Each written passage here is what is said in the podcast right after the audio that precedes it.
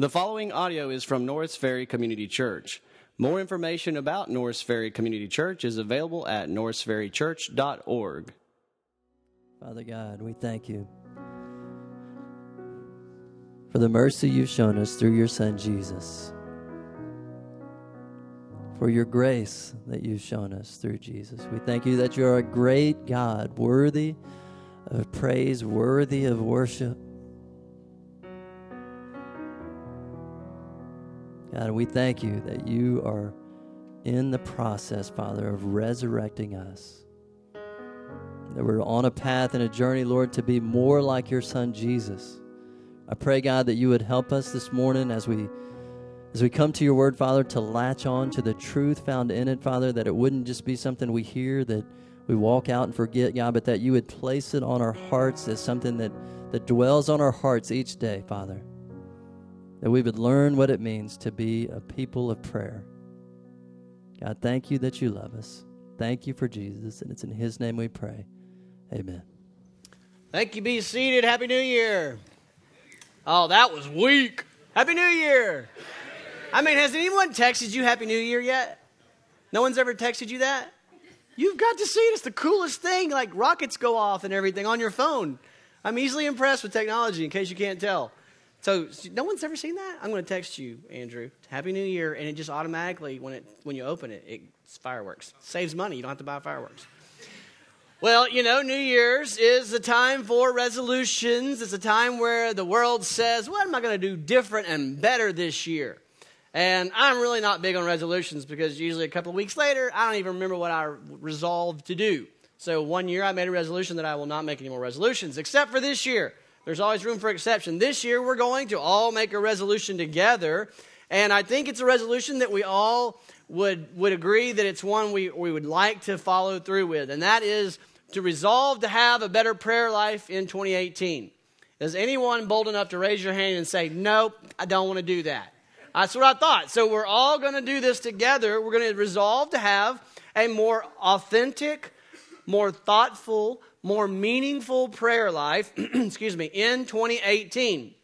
And I'm getting this from our passage today, and that really seems to be what Jesus is doing. Now, to, before we get started, I want to do a test. I want to test my hypothesis. I'm going to start to recite the Lord's Prayer. And I know Luke's version is different than Matthew's. It's okay if you get a little different version. But as I start to recite it, if you know it, boldly recite it with me. All right? Our Father, who art in heaven, hallowed be thy name. Thy kingdom come, thy will be done on earth as it is in heaven. Give us this day our daily bread. Forgive us our debts as we forgive our debtors. Lead us not unto temptation, but deliver us from evil. For thine is the kingdom and the power and the glory forever. Amen. See there? You didn't know you had so much scripture memorized. This is great. Now, there's irony in the fact that when we start the Lord's Prayer, almost every one of us has already got it memorized. Now, the irony is the fact that it is the most popular prayer. Most people know it. Uh, one of my daughters, my uh, younger daughter, told me, she said, I learned the Lord's Prayer from my soccer team. And I'm like, sorry, I didn't teach the Lord's Prayer. But she was like, everyone in the team recites it. And I was like, that's cool. Teams recite it, people recite it all. It's just one of those prayers that just about everybody knows. But the irony is, it's very common for us to recite that prayer as meaningless words. The reason that's ironic is because, in the context of where Jesus gives them the Lord's Prayer, that's the very thing he's trying to combat.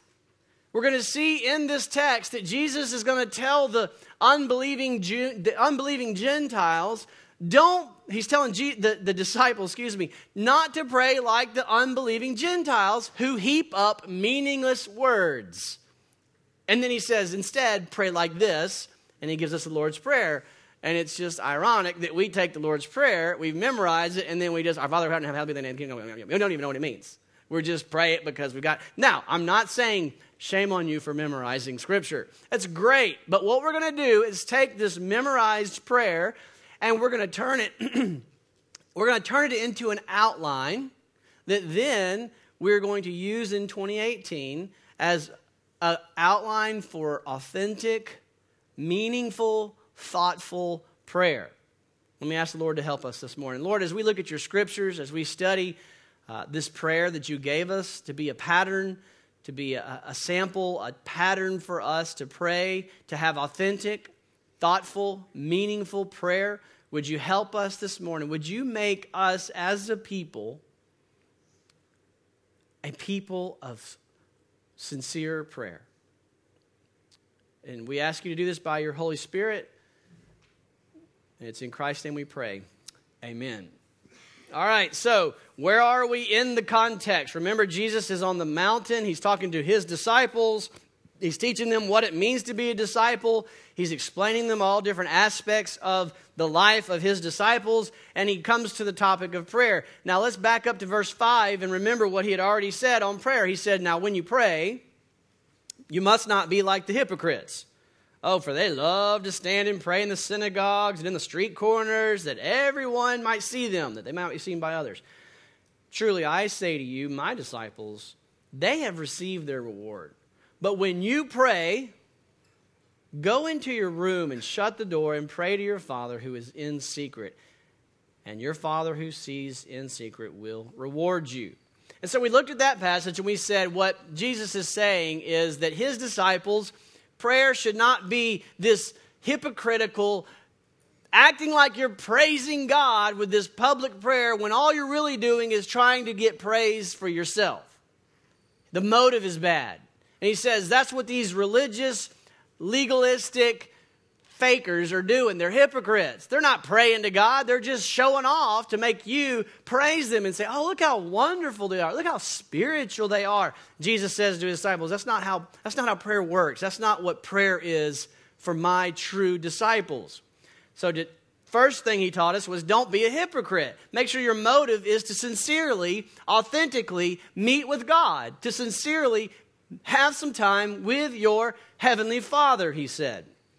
Today, he, instead of contrasting against hypocrites, he contrasts against Gentiles, which in the context means unbelievers.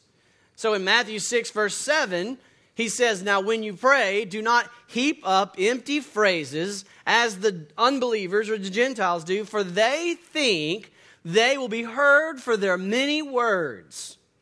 Do not be like them, for your Father knows what you need before you ask Him. Pray then like this. Notice he says, pray like this. This is a pattern. He doesn't say, pray this like just a rote prayer. Sometimes we say, well, let me go say my prayers like it's just this kind of rote thing. Jesus didn't mean for us to take this and memorize it and just simply kind of just heap up a bunch of meaningless words and I said my prayers. He's saying, I want you to pray like this. I want this to be an outline, a, a sample, a pattern for you as you pray to me. But the whole point of this pattern is that it's not heaping up meaningless words. And the scholars say that they were probably heaping them up meaningless words very loudly. Now, why would someone heap up repetitive words that really seem to be nothing? This sense of babbling that grew louder and louder and louder, and more words and more words. What does that say they think about their God? Hard of hearing? Deaf? Dumb? Not really interested? And that's exactly how the prophets describe idols, false gods. They say, oh, you carry around, they carry around their little false gods, their little wooden images. Their God's not everywhere, their God doesn't carry them. They carry their gods with them. And their gods have no eyes, they can't see, and their gods have no ears, they can't hear. No wonder the unbelievers praying to their false gods are babbling and heaping and louder and louder. They're trying to badger their gods into do something, hear me, make a difference. And so, what we see in the scriptures is your view of the God to whom you pray has drastic implications on how you approach your God. How does he describe the God to whom we pray when he says, Don't pray like them? In verse 8, don't pray like them, for your Father knows what you need before you ask him. We're praying to our, verse 9, our Father in heaven. So, as we come to this model prayer, we're learning how to pray a personal, not a hypocritical, but an authentic, a thoughtful, a meaningful, not babbling phrases that have meaninglessness, have no meaning, but, but a thoughtful, meaningful. So, so Jesus gives us this pattern to say this is, this is going to help you have authentic, meaningful, thoughtful communion with your Heavenly Father. Now, isn't it interesting that at the beginning of teaching us how to pray, he says in verse 8, Your Father knows what you need before you ask Him. That is not what I'm going to say if I want to encourage you to pray in 2018. Because when I hear that, I'm like, What am I praying for? He already knows. What's the point? Has anyone ever thought that? Anyone ever struggled? If God knows everything, then why should I pray? One of two of us, okay, three of us, no one else. Okay, there's four or five, and the rest of us just won't admit it. So the point is, we wonder why pray to a God who knows everything. We're going to look at that and we're going to try to understand that. But when I looked at this whole prayer, I was really struck in my study this week by the fact that he begins with saying, He already knows what you need. And then every single item that we pray for, there's six items, three, concern of, three of the concerns of God, three concerns of ours. All of them, God has already revealed in His scriptures. This is what He is doing. This is what He has promised. He's already taken care of it. And so, as we wrestle with the idea, why should we pray meaningful, thoughtful, sincere prayers to a, to a God who already knows what we need to do things that He's already promised He's going to do. I, I, I realize more than ever, I've always heard this, I've even taught this, but more than ever, the Lord worked on my heart and said, because this changes you when you pray like this. So let's, let's look closer at how we should pray, this pattern of prayer. First of all, verse 9 Our Father in heaven. The first thing we notice is Jesus says we are praying to a Father, a Father in heaven. In the previous verse, we already said, Do not be them. Let your Father knows what you need before you ask Him. So the first key to authentic, thoughtful, meaningful prayer is knowing the God to whom you pray is your heavenly father. He uses a relational term child father relationship. The scriptures tell us that when we are in Christ, we are adopted by God the Father. That the Father chooses to make us a part of His family. He chooses to lavish us with His unconditional love. He died to make us His children. If you are in Christ, you have trusted in Christ for the forgiveness of your sins, you, you've submitted to Him as King, God has adopted you and said, You are my beloved child. I love you. So let's think about what it means as a father and a child. That what is this? Because some of us don't have the best fathers. God is the heavenly father. That means that He is the perfect father. He's not a jerk. He's not selfish. He's not a punk. He's not a lazy bum. He is the perfect father. He's the father of all fathers. He's the, the very essence of what it means to be a good and loving, perfect father. So let's think about three attributes of God as our father. First of all, his love. His love is perfect, his love is unconditional when, when we come to sit at his presence, to sit with him and commune with him and pray and talk to him in, in a very personal, intimate setting, not this religious piety, but this personal, relational conversation with him, he sees us, if we're in Christ, as the perfect child. He, he, he doesn't hold our sins against us. He doesn't say, no, wait a minute, you got to work some of that sin off before you come into my presence because he says, if you're in Christ, I don't even see that. I don't hold that against you. I give you credit for the perfections of Christ. You're the perfectly obedient child, and I love to spend time with you. That should affect the way we pray. This holiday's more than ever. Get through this without crying. This holiday's more than ever. I just kept grabbing my two daughters, and they were like, oh gosh, not again. And I'm like, I love y'all. I just more than ever, they're, they're growing up, they're becoming human beings. they have their own personalities. And, and oh man, Dan and I, the joy, I can't explain it. I didn't know it was just going to get more and more and more. It's painful. And I just loved being with them this holidays with all the stuff. Stop. Soccer stopped. Studies stopped. And we just spent time together. And they're sweet enough to, to act like they enjoy being with us. And, and it just, golly, it just, ugh, it hurts. I'm like, I just kept telling them, girls, you don't understand how much I love y'all.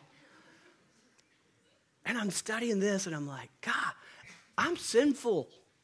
My love for them is tainted with sin. And, and look, Dana's over there crying. Madeline's like, sorry, babe.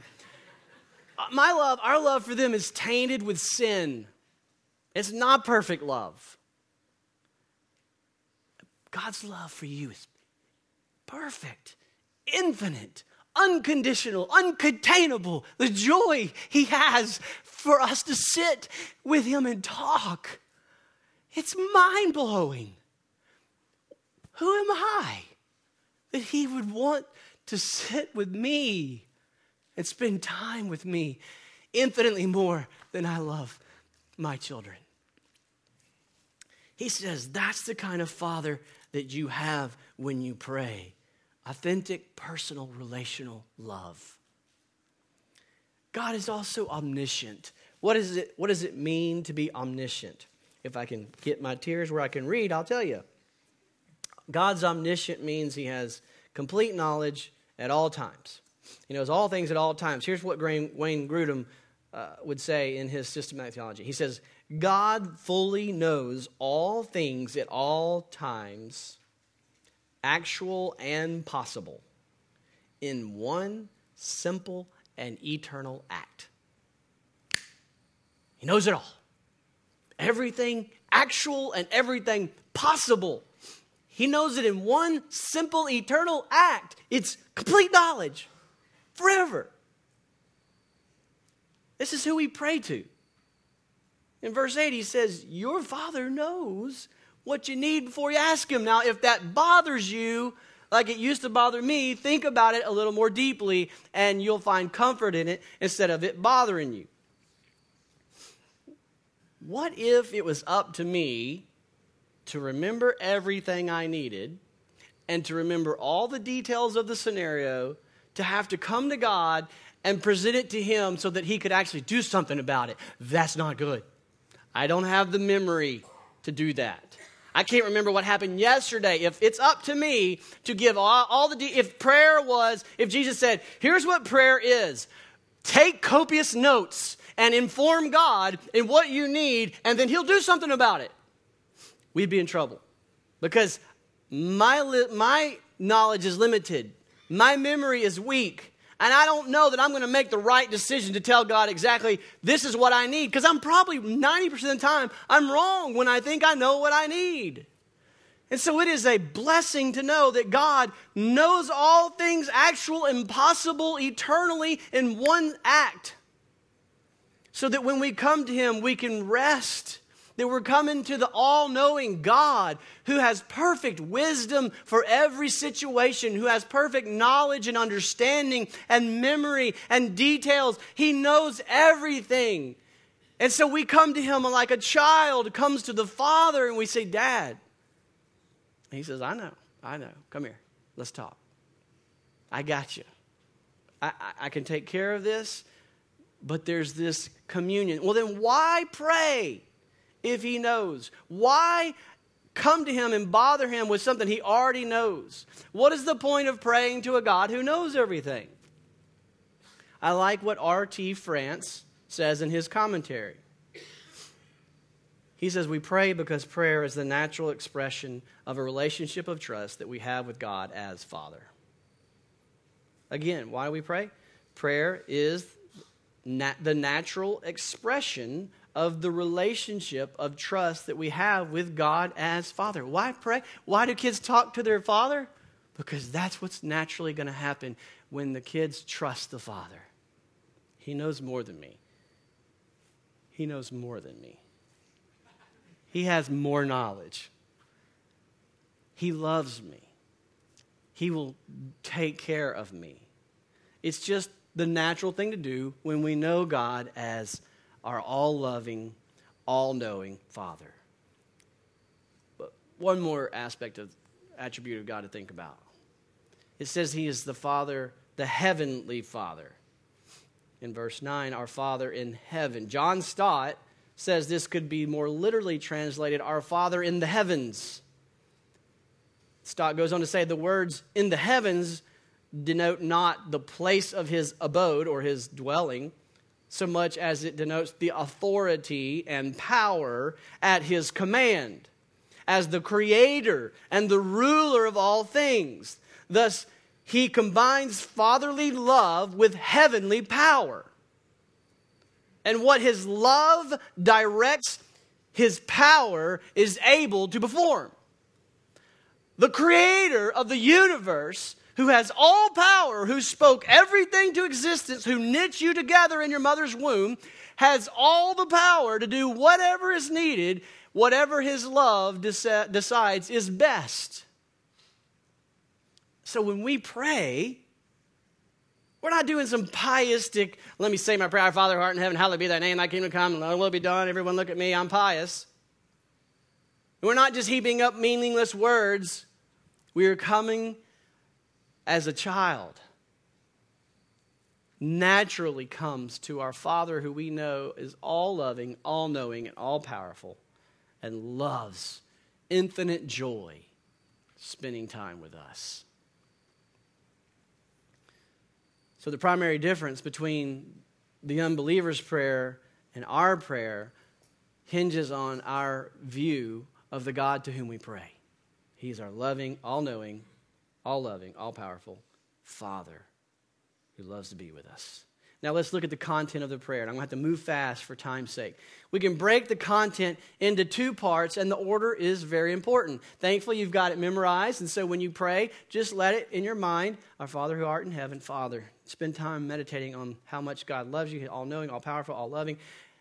But then you see there's two pieces God's concerns and then our concerns. The first three verses, 9 and 10, hallowed be your name, your kingdom come, your will be done. These are the things that concern God. These three phrases are the, in, in the indicative mood, which makes them come across as praise petitions. So we begin our prayer time with praise and worship for the attributes of God, for the character of God, for His love, His power, His omniscience. You can take the Psalms out and pray through Psalms that just heap praise on God and worship God. You can read through uh, a book in our library that Ham put together, Attributes of God. There's many resources to help you think about God. And then as you know what the scriptures are talking about, you should focus on the concerns of God first. But notice these three concerns are all things that scriptures makes clear that God is already passionately concerned about. The ultimate concern and passion of God is that his name be hallowed. That his name be revered, that his name be held as holy and separate and set apart. In other words, God's greatest concern is his own glory because that is what is best for us. And he is the most glorious being. And so we, we pray, Hallowed be your name. And so, what we see here, we're not asking God to do something that He's not already passionately committed to doing and actively doing. And that's going to be the case with every single one of these items. Hallowed be your name. God says, I am of all about my name. Your kingdom come. It's coming. And I promise I will finish it. Your will be done. Yes, more and more every day. Give us this day our daily bread. I promise I will every day of your life. And so, what's going on in this prayer to a God who knows all things about things he's already passionately committed to? He's reorienting and realigning our hearts, our minds. Because what do we do every morning we wake up? Except for the few of you who are perfect the rest of us wake up every, every morning and we want people to be all about our name. We want to be glorified. We're worried about our image. We're worried about our name. We're worried about people think. We're worried about our image of the community. What do people think about my business reputation? It is all about me, me, me, me, me. And so we pray, Our Father who art in heaven, hallowed be your name. And we train our hearts in obedience, remembering once again, it all starts by beholding the glory of God. So, what does it mean to hallow? It means to hold as holy, to treat as holy. So, when we pray this, we're recognizing God's holiness. And we begin this time of prayer each day honestly and sincerely, seeking to honor God, praying that He will be honored more and more by more and more people. And this is a daily act, day by day, combating the desire for our name to be made much of and promoting His name to be made much of. Verse 10 Your kingdom come. The kingdom of God is the rule of God. When Jesus arrived on the scene, he said, The kingdom is here.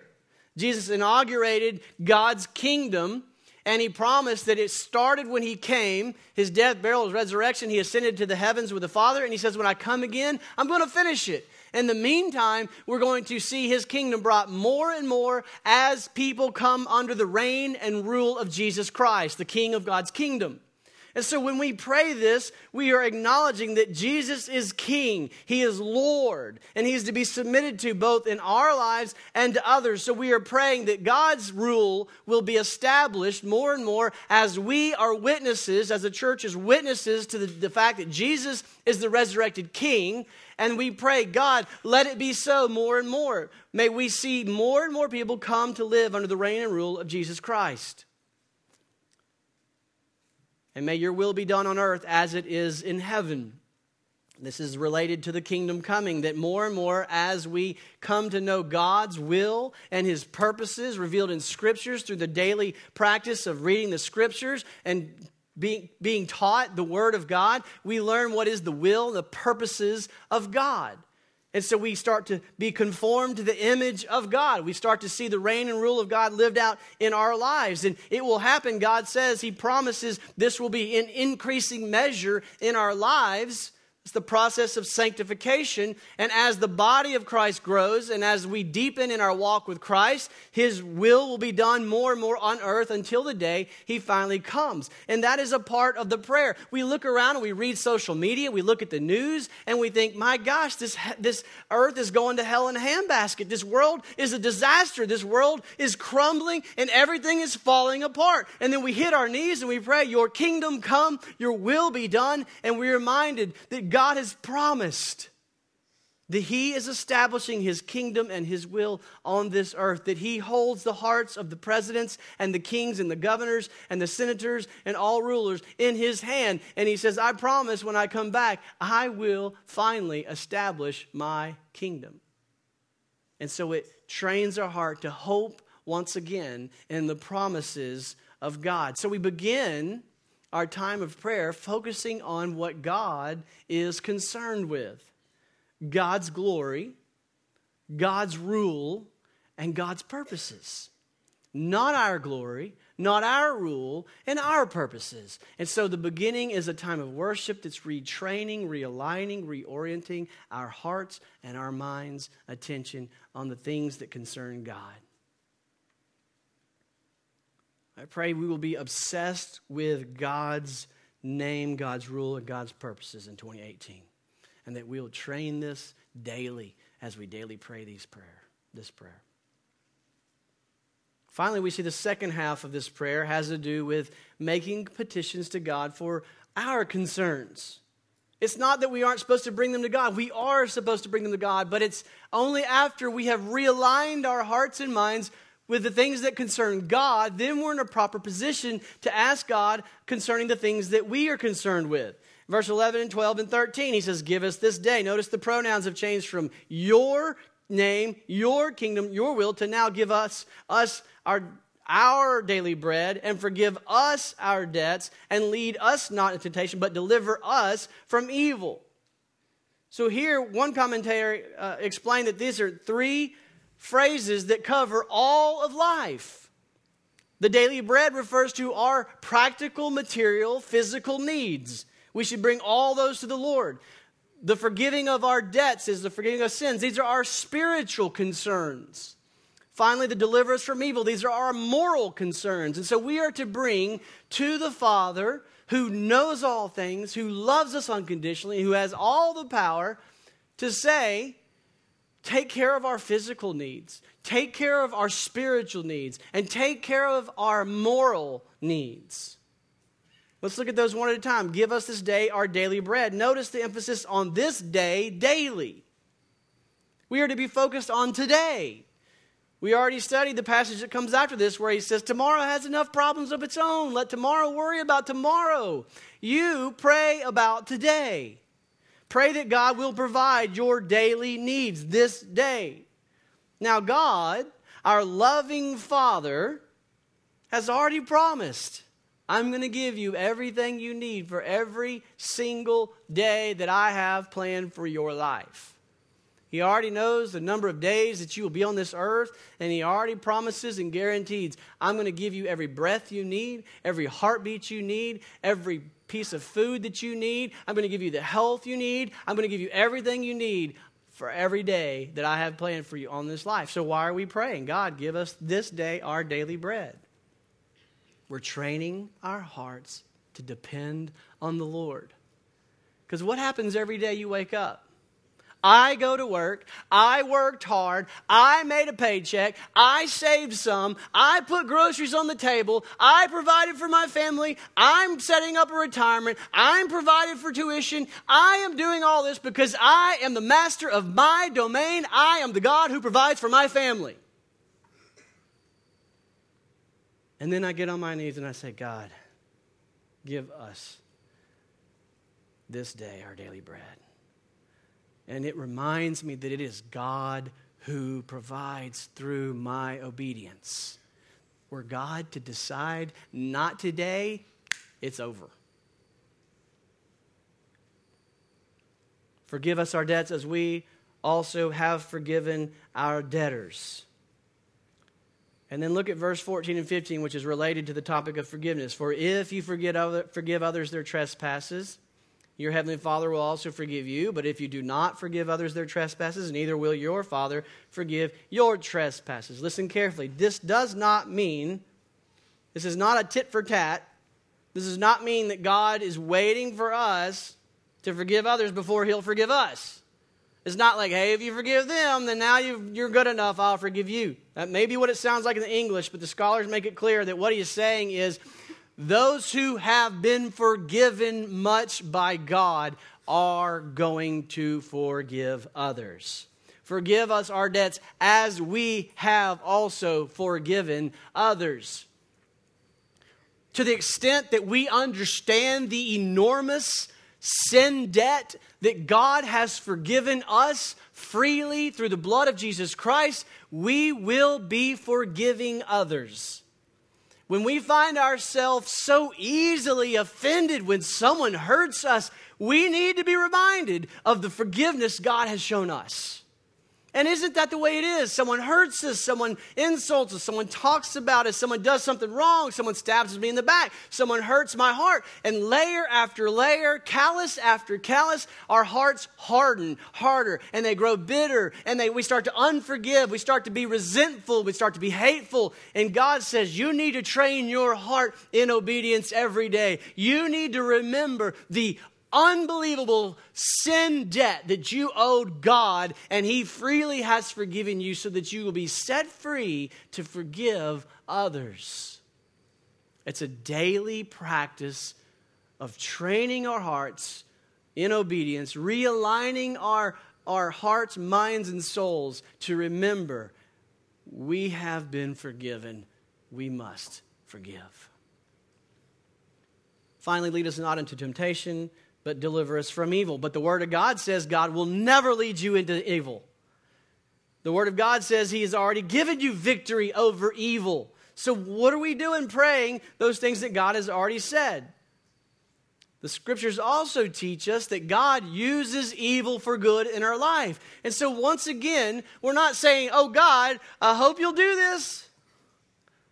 We're praising God with certainty and confidence that He is doing this, that He is not leading us to evil, but He is giving us victory over evil, that He is giving us victory over sin, temptation, the flesh, and the evil one. This is a constant reminder that the Christian life is spiritual warfare. It is not just a matter of flesh and blood. It's not just me pulling myself up by the bootstraps and just doing better and not falling again. There is a spiritual battle that we need to fall on our knees and admit and remind ourselves of our absolute 100% dependence on God and the Holy Spirit to grant us victory over the evil one, to grant us victory over sin and the temptation that seems to so easily entangle us.